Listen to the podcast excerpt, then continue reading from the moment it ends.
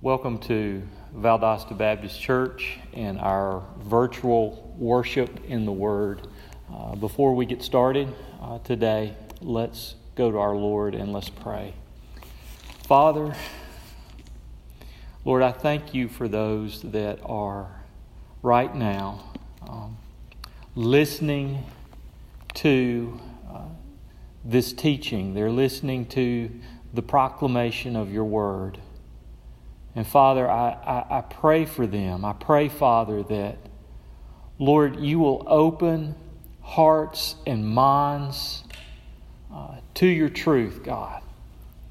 Lord, I pray that, Father, Jesus Christ is lifted up and is glorified. I pray, Father, that the gospel goes forth, Lord. I pray that saints are encouraged by the reality of the gospel and what Christ has accomplished for us.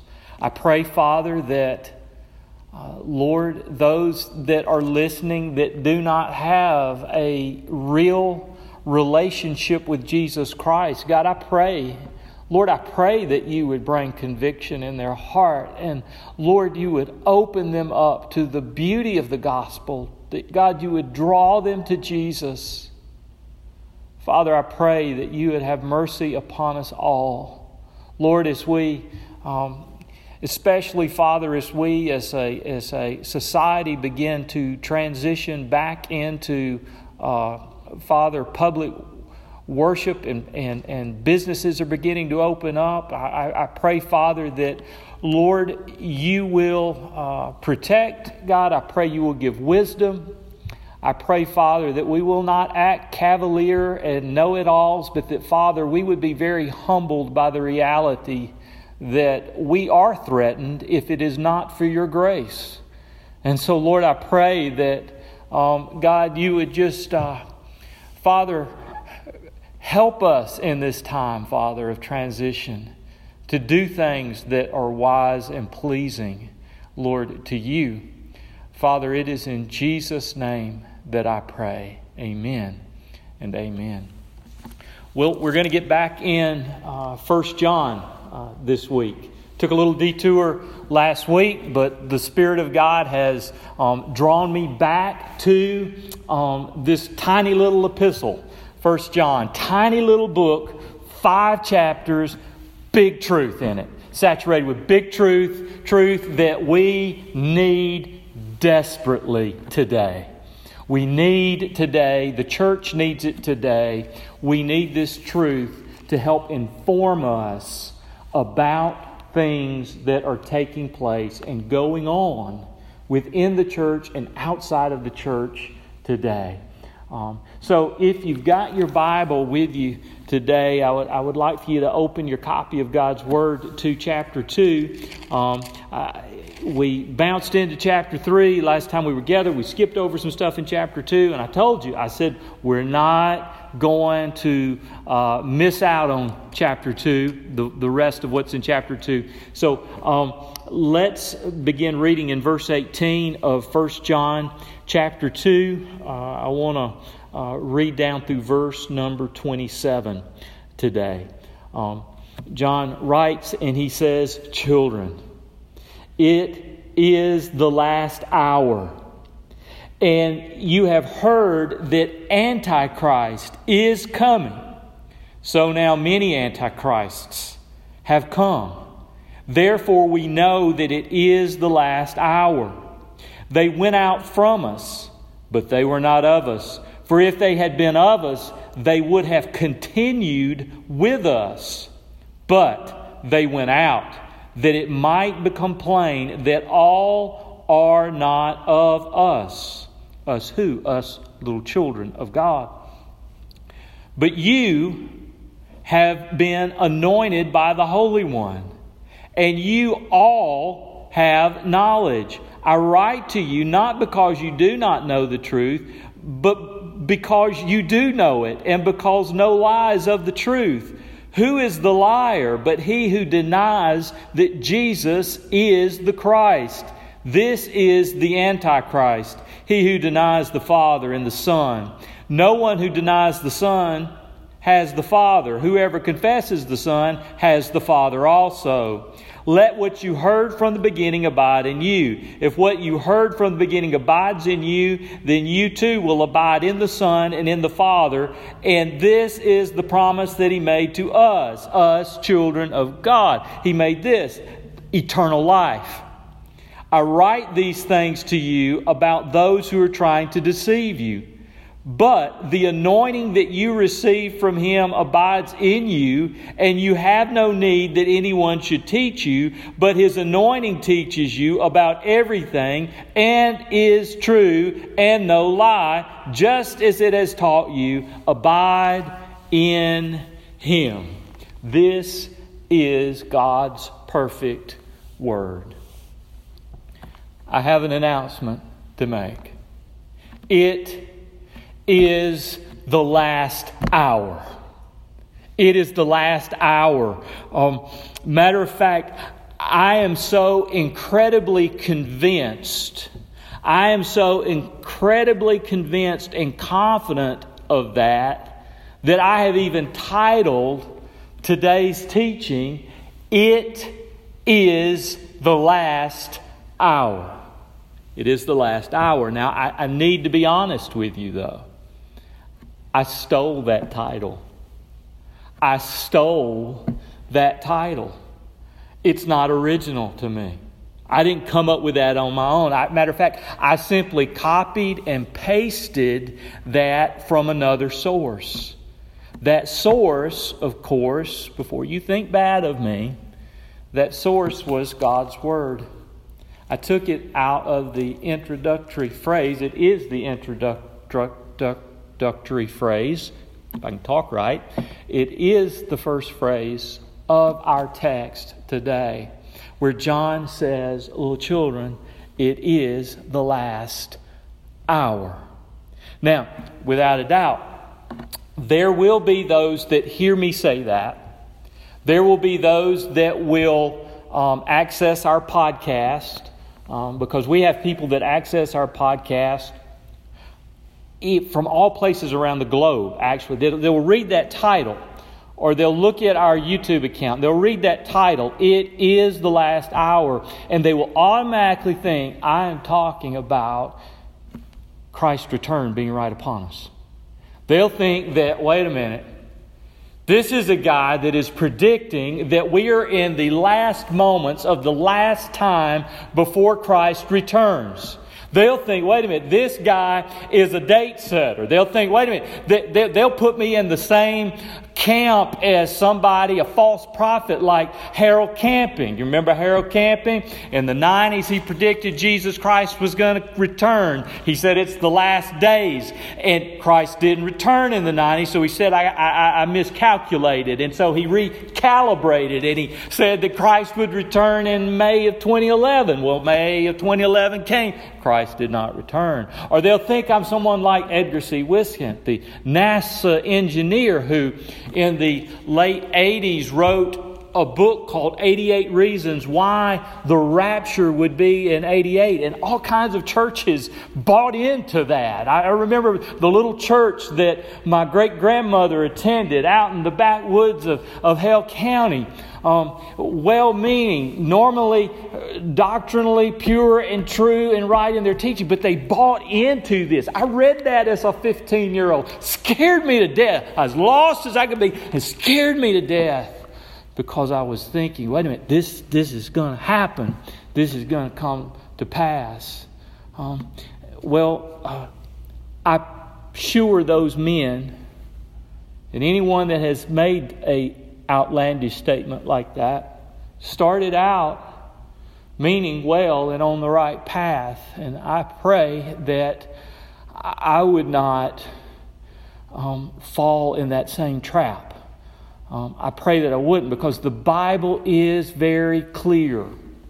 Only the Father, Jesus said this, only the Father knows the day and the hour of His return. That is what the Scripture says. Nevertheless, and you're going to think I'm talking out of both sides of my mouth. I'm not. You'll see what I mean in a minute. You see, nevertheless, it is the last hour. Not because we're in a pandemic. Okay? Not because the world around us seems to be flying out of control. Not because society is getting weirder and stranger by the moment. Not because sin seems to be becoming more and more perverse. Not because of any of those reasons. But it is the last hour because the Bible says so. It's the last hour because in the text we read, it says it's the last hour. It is the last hour.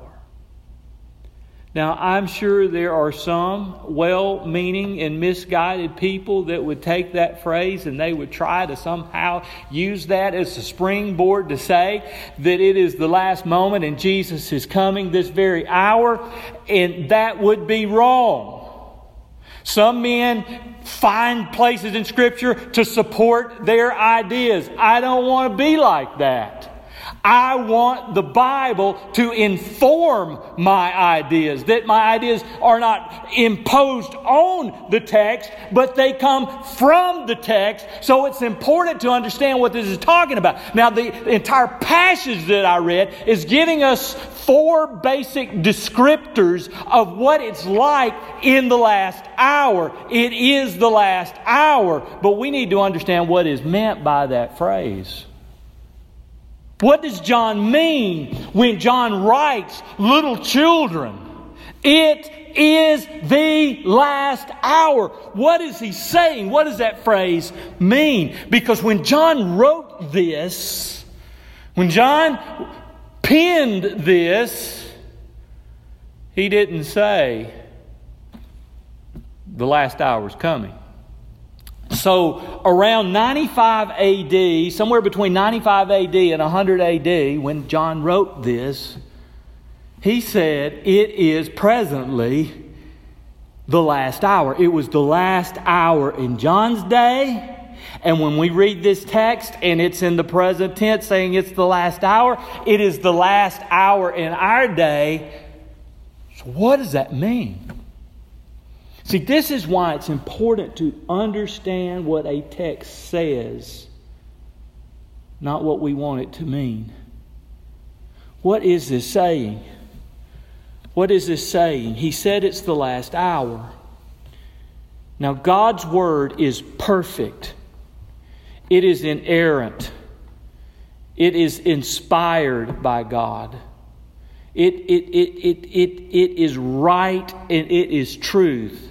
As Jesus said in John 17:17, He said, Thy Word, talking about God's Word, it is truth. Sanctify them in the truth. So what is this talking about? What does this mean? Well, the phrase last hour, sometimes in some translations, as a matter of fact, this same verse in the King James actually says the last times. Some phrases, some translations put the last days. Whatever the English is saying, it cannot be referring to the last 60-minute period before Christ returns. As a matter of fact, the idea of a 60-minute hour, they did not understand that concept. That concept was still being, it was still coming into being. They wouldn't have thought about it like that. It cannot be referring to the last few 24-hour periods before He returned when it uses the phrase the last days or the last times. What is it saying? What is it saying when it says this? Well, first of all, let me just say, don't misunderstand me. I am not saying that the end is not near. Personally, I think it is near. But I am not saying at the same time when I say it's the last hour, I'm not saying the end is here either.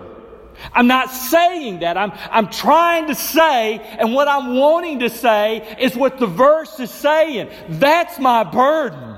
That's the weight. that I carry as your pastor, trying to say what the text says. Listen, I don't want to be left to some theology that I bring up on my own. The Bible is not an open discussion. It's not a round table forum for me to say, well, I think it means this, and you think it means that, and somehow we come to an agreement in the middle. No, it is a matter of what does it say? Paul wrote Timothy to rightly divide the word of truth. Therefore, I must believe it can be rightly divided with no mixture of error in the interpretation of the absolute cardinal doctrinal truths. So what is he saying when he says it is the last hour? Well, let me give you a little feel, because it's important we understand this before we look at the descriptors in this text. If you look over in the book of Hebrews, for example, Hebrews chapter 1, we find that same phrase there in verses 1, 2, and 3. We find a little contextual understanding of it. He says, the writer of Hebrews says, long ago, at many times and in many ways, God spoke to our fathers by the prophets. But in these last days, He has spoken to us by His Son, whom He appointed the heir of all things, through whom also He created the world. So there was a former time in which God spoke by the prophets, but now there is a time that has come upon us that is the last days, that were last days in Hebrews, when Hebrews was written. And in these last days, God is speaking by the final revelation of His Son. The final revelation of Himself, which is seen in the incarnate God, who is Jesus the Christ. If we go to the book of Acts, in Acts chapter 1 and verse 11, we read these words. It says, and there was an angel that said this, It said to them, men of Galilee, why do you stand looking into heaven?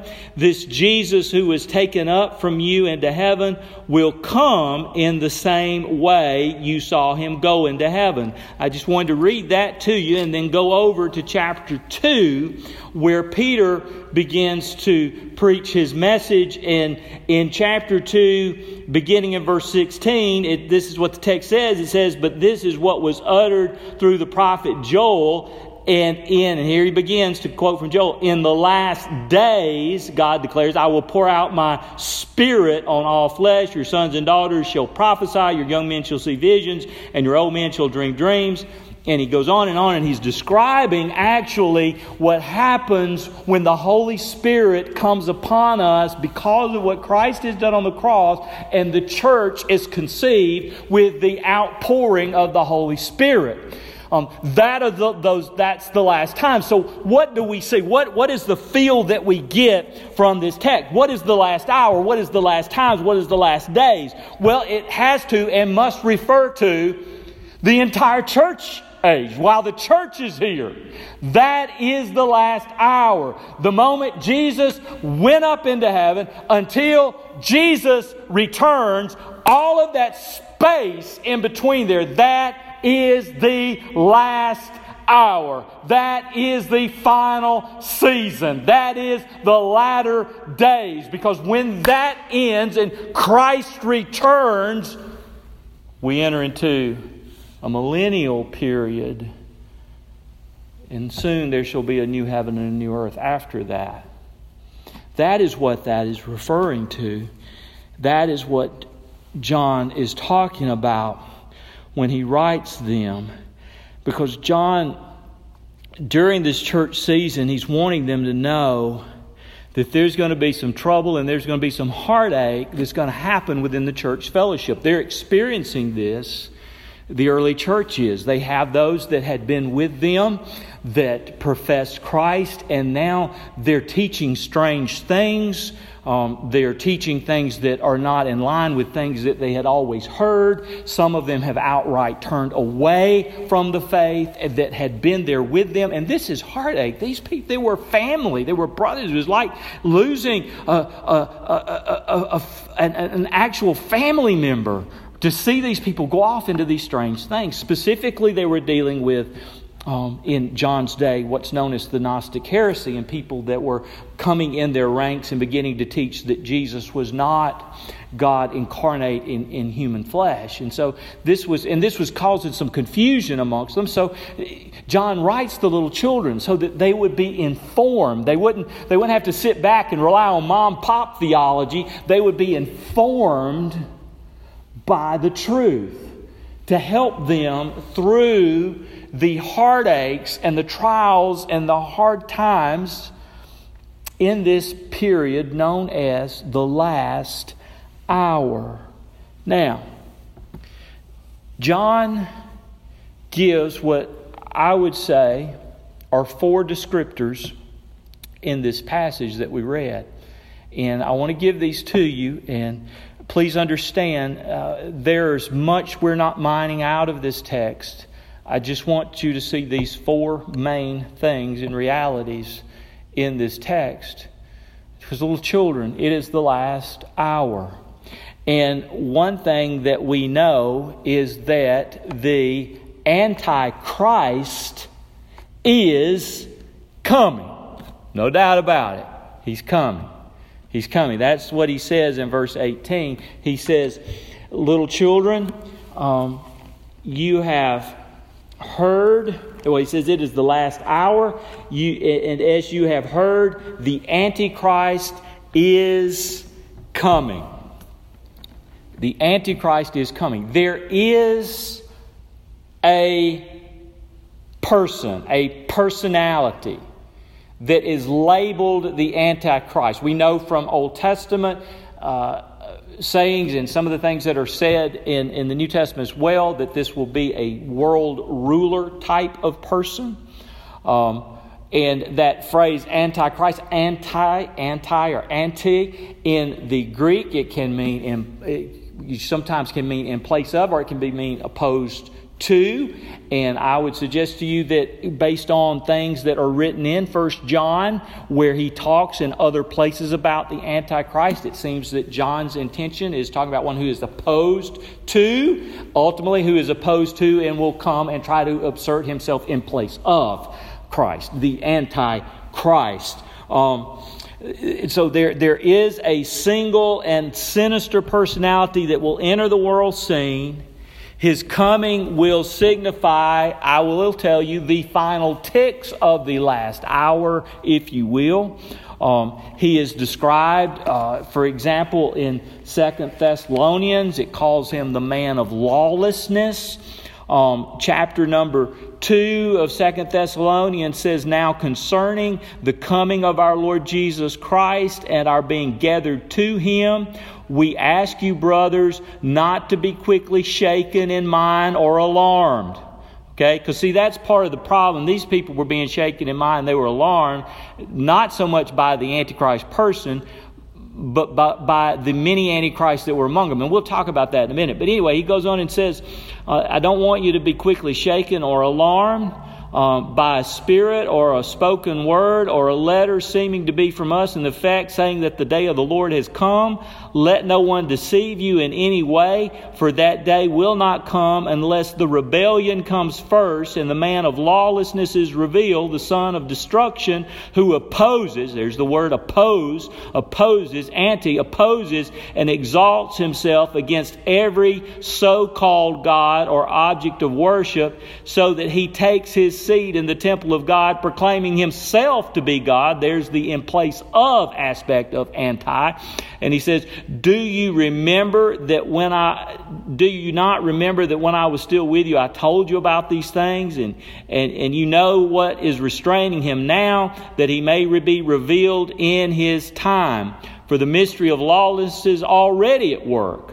Only he who now restrains it will do so until he is out of the way, and the lawless one will be revealed, whom the Lord Jesus will kill with the breath of his mouth and the bringing to nothing by the appearance of his coming. And we could go on and read about him, and there are other places that you can read about this Antichrist figure. He is described for us in this idea of Antichrist is described in 1 John. He writes about him in verse 22. Doesn't confess the Son as the Christ. He writes about him in chapter 4, verses 1, 2, and 3. Doesn't confess that he's come in the flesh, that he's God in the flesh, the incarnate God. And so John mentions him at the beginning. Point number one would be Antichrist is coming, but the fact that Antichrist is coming, that's not the thrust of the text. That he's not so much concerned with that here in this particular passage. He's wanting them to know that even now, Antichrist is coming. You've heard that, but he's wanting them to know even now, many Antichrists have come. Many Antichrists have come, which is point number two. Many Antichrists have come. The rest of verse 18. Now, what is that? These are not the Antichrist, but they are a people, and they are many, not a few. They are many people who are of the same Christ-opposing spirit. There is a spirit of Antichrist, and guess what? They're here among us right now. They're here among us right now in the visible church. They're here. We have antichrists, plural, on the church roll here at Valdosta Baptist Church. Some of you are going, oh, I can't believe he said that. I could say that in any church. There are antichrists, plural, on every church roll across this globe. Because they are now, right now, they are here in amongst us.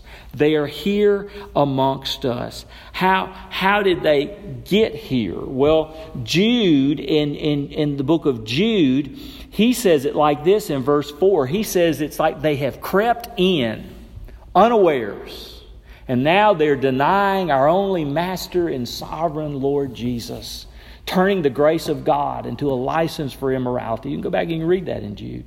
Jude describes these antichrists in the book of Jude as waterless mist. They're like they're twice dead. He gives all of these descriptions of them that they're here. They're right here. He says they're here at our love feast with us. In other words, they're partaking of the Lord's Supper right here with us. They are among us.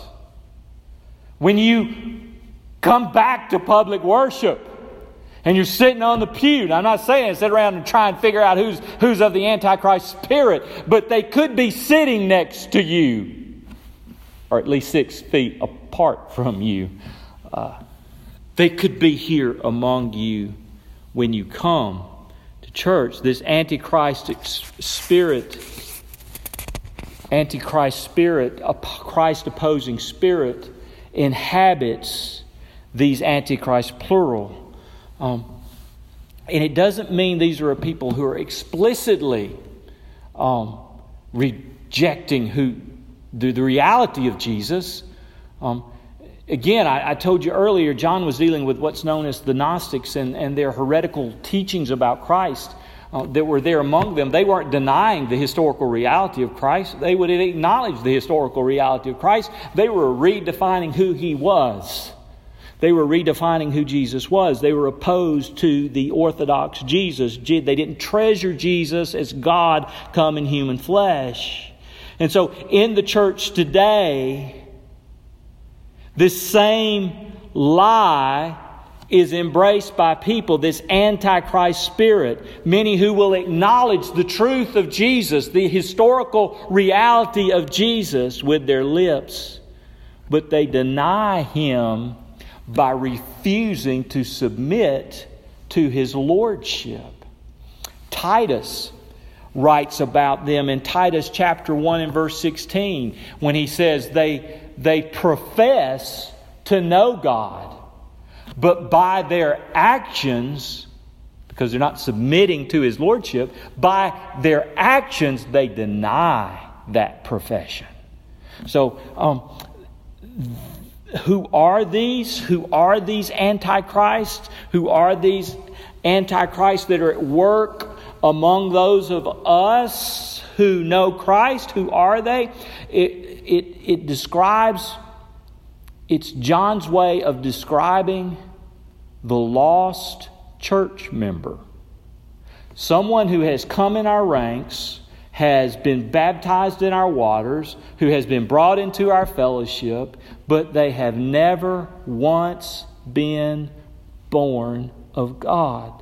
Oh my, what a tragedy. And it is prevalent. It is abundant. It is everywhere. And it has been since the beginning. This Antichrist spirit. They are the lost, unregenerate church members. And they can be found in the pews. They can be found in the pulpits. They can be found, matter of fact, in the book of Jude. Jude is talking about the shepherds who are lost amongst them. Shepherds, pastors, lost. They can be found on deacon boards. They can be found in elder meetings. They are the spirit of those who Jesus describes in Matthew chapter 7, beginning in verse 21, when he says, many. Same word John uses when he says, there are many antichrists among you. The many who will say, Lord, Lord, did we not prophesy in your name? Did we not do many works in your name? Did we not do this and that? Did we not drive out demons in your name? And Jesus will say to them, depart from me, you workers of iniquity. I never knew you. Not knew you one time. I never knew you. Depart from me. Depart from me, you workers of iniquity. Terrifying words. So, number 3, we have, number 1, the Antichrist is coming. Number 2, we see many antichrists are among us. Be aware of that. Don't be naive. Many antichrists are among us. And point number 3, antichrists will apostatize. Antichrists will apostatize. Listen to verse 19. In verse 19, this is what John says, and this is what's caused a lot of heartache for them.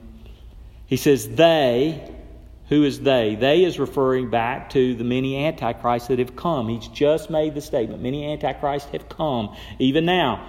And he goes on and he says, therefore we know it's the last hour. And he says, they, referring back to the Antichrist, they went out from us, but they were not of us.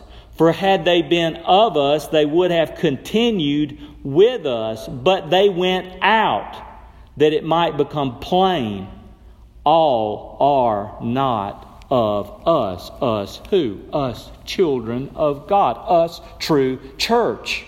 So, when you have in front of you what I call the visible church, you see the visible church, people that are professing to be a part of the church. Not all of the visible church is the true church. The true church is made up of the true children of God. But sprinkled amongst and many amongst the true church is the false followers who are not really born of God's Spirit. Now, you and I cannot sit back and decide who that is because we don't know until it is revealed through their apostasy who they are. But they are here and they're among us and they apostatize. They will apostatize. That word, they will turn, they will fall away from the faith delivered once and for all. They will turn away from that faith. I think of it like this. The antichrists, plural, that are among the little children, the true church, they're like sleeper cells of spiritual death. And they wake up. And when they wake up and they realize who they are, they fall away. And the only hope is that they would be saved before they fall away. Hebrews chapter 6 describes this fate of those amongst the true church who fall away. It's a terrible place. Matter of fact, we may have to leave 1 John and go to Hebrews chapter 6 and deal with that issue maybe next week, Lord willing. We'll just have to see. But that they will fall away. That's why it's Hebrews 6 we're reminded of why it is so dangerous to be a part of a church but not a part of the true church. Why it is so dangerous to serve in positions and do things in the church, never having been saved. Because one day, unless grace rescues you before then, you will fall away to your own destruction. To your own destruction. And the implication is, once that occurs, there is no point of return where apostasy truly takes place. That is what is implied as I look to the Scriptures. But we'll think about that maybe next week. It's so disturbing when this happens. It's so disturbing, and a lot. That's the problem here in John. A lot of these little children were disturbed. People who they had been taught by were now departing, and this bothered them. There have been men and multiple men. I'm not even going to begin to name names. Men whose Bible studies I have read. Men whose teaching I would listen to. Who have now departed from the faith and they no longer teach cardinal doctrines of the faith. They have abandoned them. And they show no sign of returning. They have apostatized. And that is a scary thing. That's a scary thing. Guys, if today, after I have preached to you,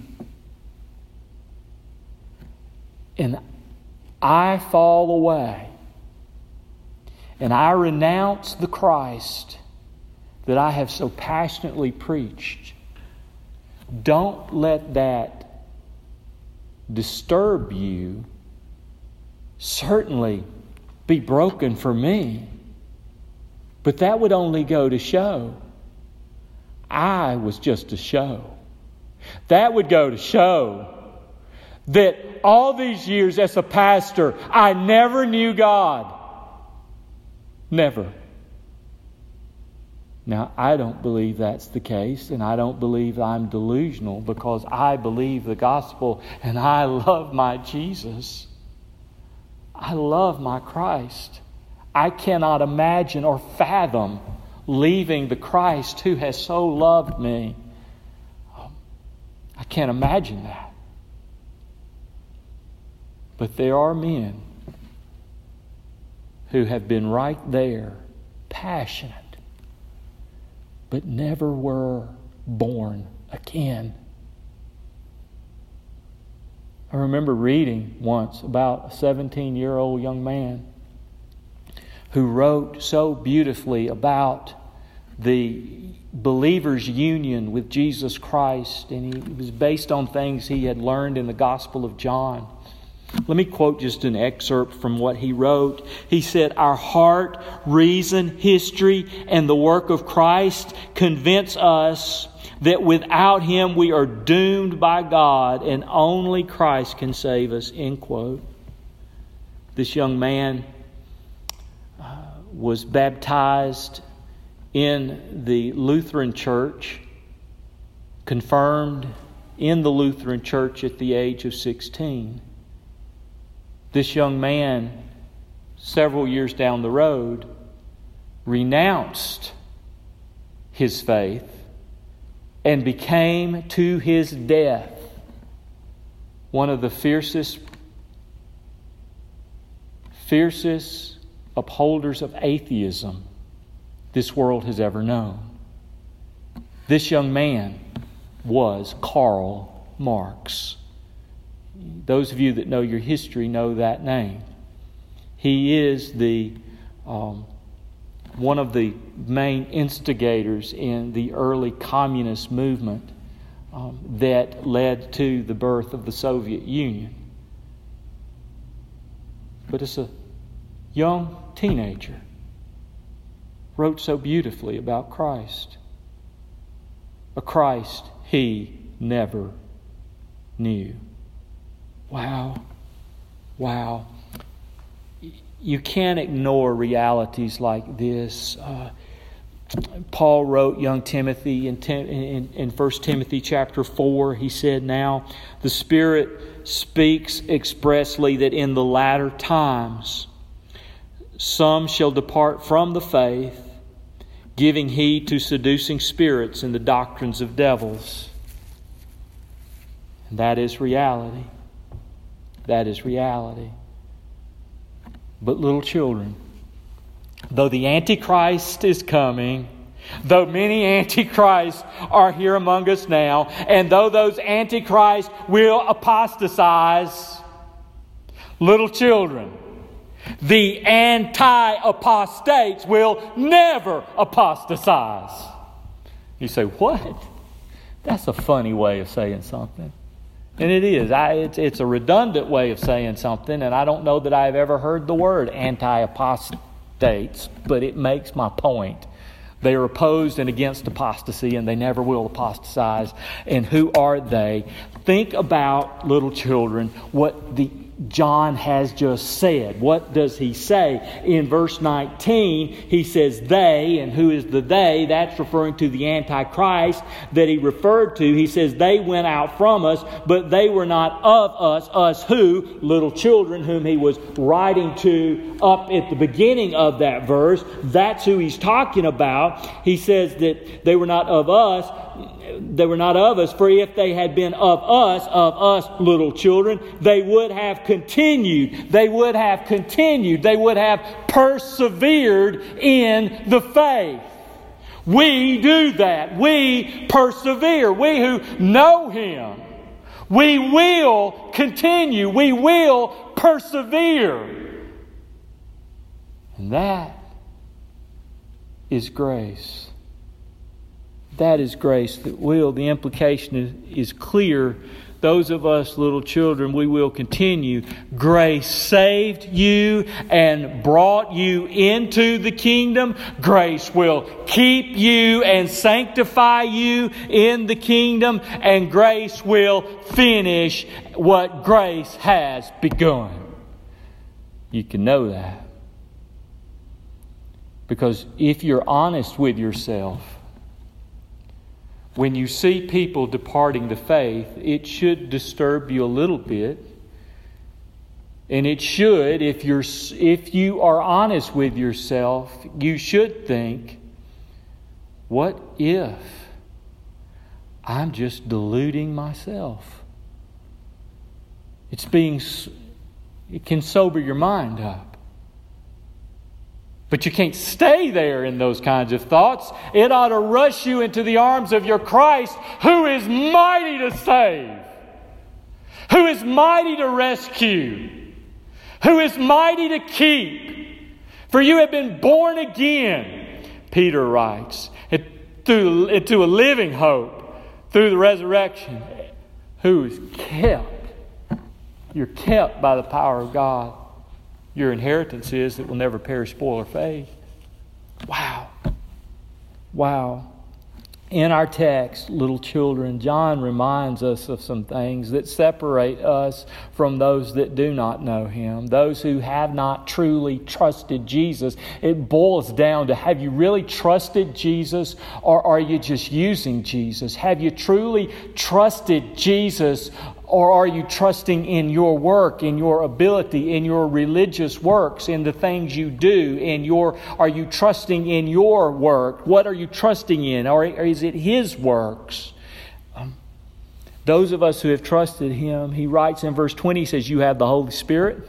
He says, in verse 20, he says, you know the truth. He says, in verse 20 and 21, you confess the Son. And he says this about you. He says, you are the recipients of eternal life. That's for you. That's you. That's we who trust, who treasure Jesus Christ. It is the last hour. And the last hour will come to an end. But little children, while you see people falling right and left, you keep your eyes fixed upon Jesus, who has you. And you rejoice in Him. You rejoice in Him. I would close by saying a few things to us, little children. Little children, it is the last hour. Treasure Christ. Treasure Him. Treasure Jesus. God come in human flesh. And watch your life and your doctrine closely. I would say, little children, it is the last hour, so preach the gospel. Preach the gospel. Preach it. Preach it always. Preach it in your going. Preach it in your coming. Preach the gospel, because it is the gospel who has the power of God to save those with the spirit of Antichrist. And only the gospel can save them before they fall away, because they will. I would say, little children,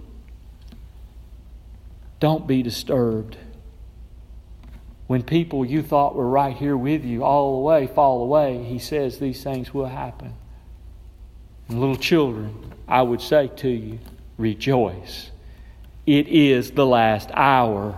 It is the last hour, and you can rejoice, because John tells us you have the Holy Spirit. You have the truth. You confess the Son. You have the promise of eternal life. So rejoice and be glad. Grace to you.